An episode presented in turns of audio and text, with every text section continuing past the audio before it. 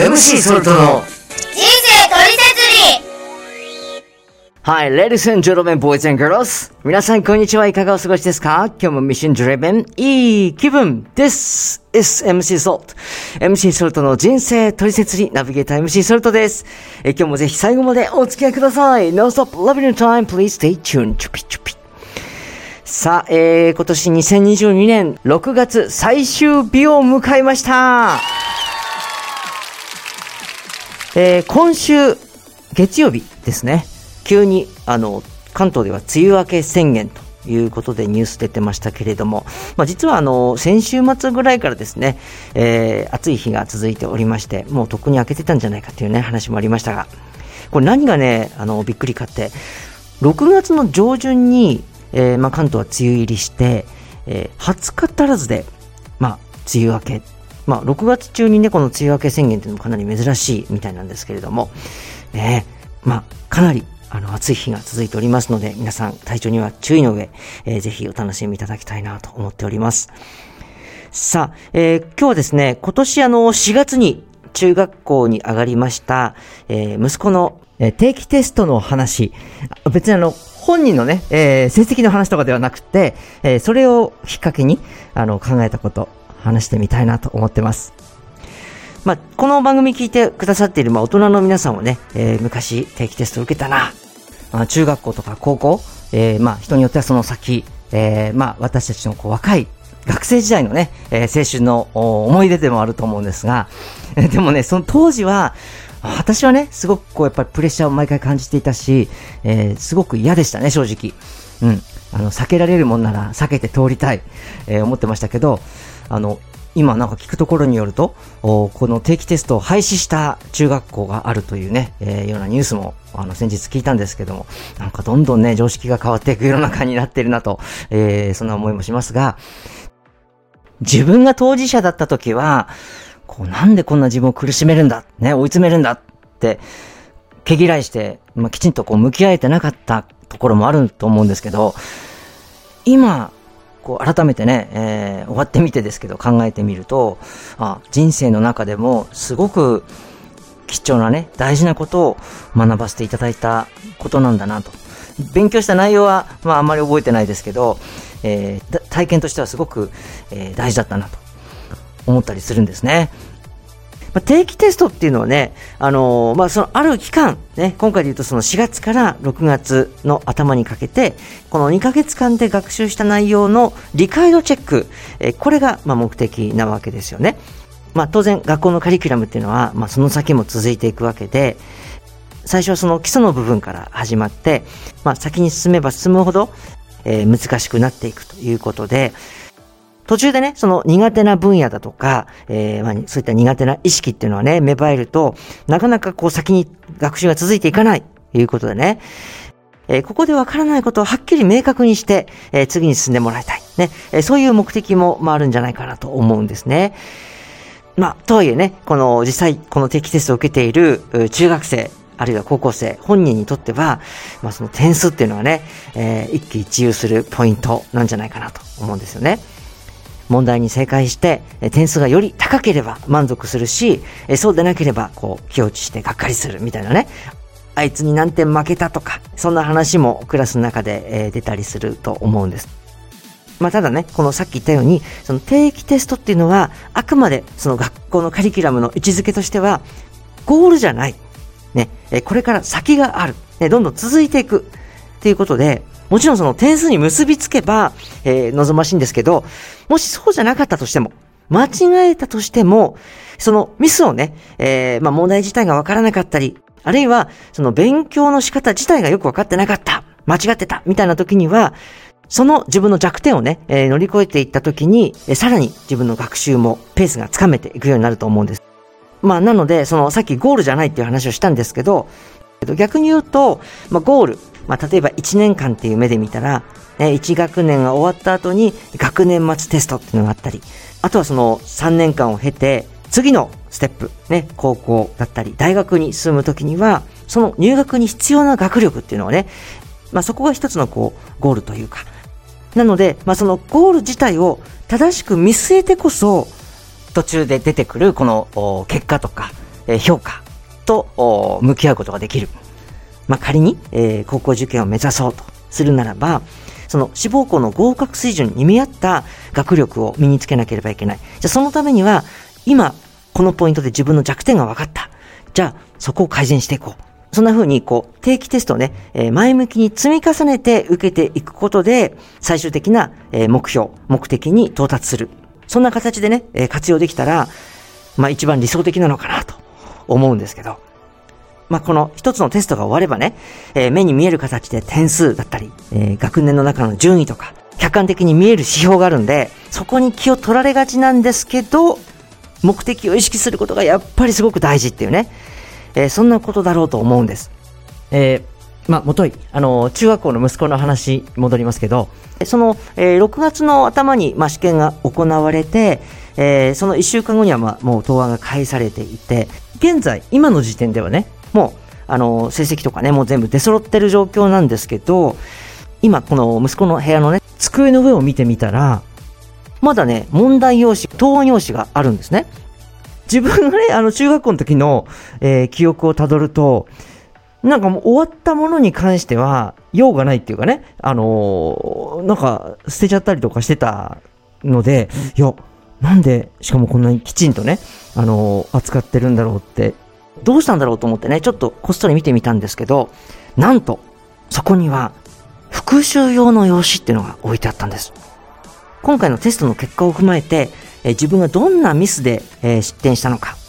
その問題ごとに反省と対策を書かせる様式があって、さらに次のテストで同じようなミスをしないためにどうするつもりなのか。もうこういうことを書かせて、その期限までに提出したら、内容によって最大20点、テストの結果に加算するっていう、そういう課題が出されてたんですね。いや、もう、あの、大人の私たちは、この定期テスト、点数ももちろんなんですけど、さっきも言ったように、復習がすごく大事。ね、えー苦手な分野を作らないためにも、コツコツ勉強を進めていくために、復習すごい大事よと。なんせ分からなかったことが今分かった。ね、そこを避けずに潰して乗り越えていくなら、分かってることはもちろん自分の身になっていることなんで、そこから着実に前に進める。すごい大きな機会ですよね。でも、いかんせん、めんどくさい。どうしてもそう思っちゃいますよね。いや、このめんどくさがりな子供たちに対して、復習を前向きに取り組ませるって工夫、素晴らしいなと思いました。復習って大事だよなんて大人よく言いますけど、でもやっぱりそれを評価する仕組みがあってこそ、ね、自分にメリットがあるって思うからこそ、子供たちも自らモチベーション高く取り組むことができるんですよね。いや、もちろんこれあのテストが終わった後ね、さらにこれを提出させて、採点していく先生のご苦労を考えると、いや、本当に頭が下がるんですけど、いや、これは本当に素晴らしい取り組みだなと思いました。ね。中学校に入ったばっかりの時に、高校受験って、やっぱりちょっと先のことってなかなかこう、イメージしづらいと思うんですけど、もっと身近な目先の、今回のミスの挽回ができるっていう、このまたとないチャンスが目の前にある。そうイメージさせられる。やっぱりその小さなゴールを一つ一つ具体的なこの山を乗り越えていきながら最終的な目的地に近づいていく。このイメージ、ものすごく大事だなって思ったんです。まあ、私たち大人にとっても、まあ、この試験とかね、この誰かに評価されることなんて基本的に嫌ですし、ましてやミスすること、ミスした現実と向き合うこと、こんなの好きな人いないと思うんですけどね。まあ、少なくとも私はそう思うんですけど、でも神様こうおっしゃいました。私たち人間という存在は、生活をしていたらゴミが生じるように、ミスを犯す存在なんだ。大事なことは、ゴミが生じたら、ゴミを捨てなければきれいにならないように、生活の中でミスを犯したら、反省して、次にどうするのか。ね、間違ったことは二度としない。ね、えー悔い改めること。行動を改めること。これが大事なんだと教えてくださったんですね。子供たちには復習が大事だよ。反省大事だよ。口ではよく言うんです。でもどうでしょう私たち大人は自分が犯したミスを隠したり、うやむやにしたりしてやり過ごそうとしていることないでしょうかうまくできなかった時こそ、じゃあ次どうしようか考えて生かす最高のタイミングにできるってことですよね。さあ、さっきも定期テスト、ゴールじゃないぞ、話をしましたが、私たちも、この人生において、ゴールがどこにあるのか、何のために生きてるのか、これをはっきり明確に意識できてこそ、今の失敗、これは家庭に過ぎない。実際思った通り、かっこよくうまくいかないことも多いんですけど、じゃあ、それらを踏み台にして、一体どこに向かって、何のために、何を目指して生きてるんだっていうこと。この大枠、大前提から目を背けずに生きてこそ、この家庭での私たちのもがきが結果的に無駄にならないと思うんですね。でも、その目的とかゴールっていうのがあまりにもこう壮大すぎて身近に感じられないものだとやっぱりこう漠然としちゃう。なんですけど、でも大丈夫。神様はそんなこと100も承知でいらっしゃいます。私たち人間は霊体で存在される神様精霊様に姿を似せて作られた。いずれね、霊界で一緒に住むことを期待されている存在ではあるんだけど、この肉体を持った今の世界では、私たち、この目に見えるものが大きく思えますよね。だから、神様、精霊様、まずは私たちが、この目に見える世界で自分がやりたいと思う方向に向かっていくようにさせるんですって。で、そこで終わらせずに、その次の段階、その延長上に神様、精霊様の望まれる目的をなすように感動を与えて行わせるようにするんだとおっしゃいました。まあ自分の子供だったり、えー、大事なパートナー、ね、えー、大切に思う誰かを幸せにしたい、ね、その力になりたいって思ったら、今の自分の魅力もっと上げないといけない。相手が嫌だって思う部分はなくそうって努力できるじゃないですか。感動は精霊様の言葉だおっしゃったんですけど、天のお母さん、精霊様は私たち人間を感動で導かれる女性神でいらっしゃるんですね。じゃあ、なぜ全能者なのに本人に直接無理やりさせるんじゃなく感動で導くのかというと、私たち人間はやっぱりそのこう強く言われたからじゃなくて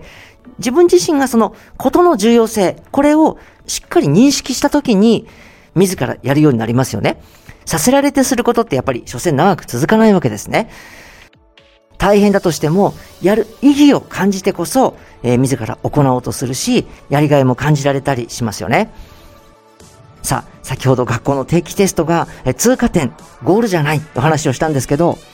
私たちのこの世での一生も一つの通過点、天国に通じる階段みたいなものじゃないでしょうか。その場その場で一喜一憂して終わりかねないこの人生。私たちは苦しい時の神頼み。これで終わっちゃいけない。神様、精霊様は私たちの考えを全てご存知だからこそ、苦しい時はもちろん、嬉しい時も、悩んでる時も、いつだって呼んでもらいたい。ね、一緒に生きていきたい。全ては行きさつになる。そのために、人生の本当の意味でのゴール、永遠に住まう天の国を用意されて、今も待ってくださっています。今、梅雨が明けたこのタイミング、公園なんか見渡すと、大きな木も、こう、周りに生えてる、なんでもない臓器だとか雑草に埋もれてしまって、日が当たらなくなると、大きく成長できないんですって。そのように、自分の主観、思考、考えが、自分の成長を妨げ、自分の才能、素質、能力、これがうまく活かせないことがあるんですって。その精霊様の感動通りにちゃんと動くことができなくなるんだ。さあ、私たちの考え一旦開けて、神様、精霊様の御心通りに生きてみたいです。生きられるようにしてください。こう切実に願ってみて、他でもなくこの人生を与えてくださった神様の気に入るように、うまくいかないことがあっても、その時だけ後悔して終わるんじゃなくて、自分の成長を妨げようとしている自分の間違いとか矛盾、直すべきところ完全に直して生きてみよう。ゴールから逆算して、後悔ない人生、神様、精霊様と最後まで生きられますように。それでは次回もお楽しみにこの番組では皆様からのお便りお待ちしております。番組詳細欄に記載のリンク先フォームへお気軽にお寄せください。お待ちしております。MC ソルトの人生取説に、ナビゲーター MC ソルトがお届けしました。それではこれからも素敵な時間をお過ごしください。Take it easy! This program is podcasted by Algo Radio.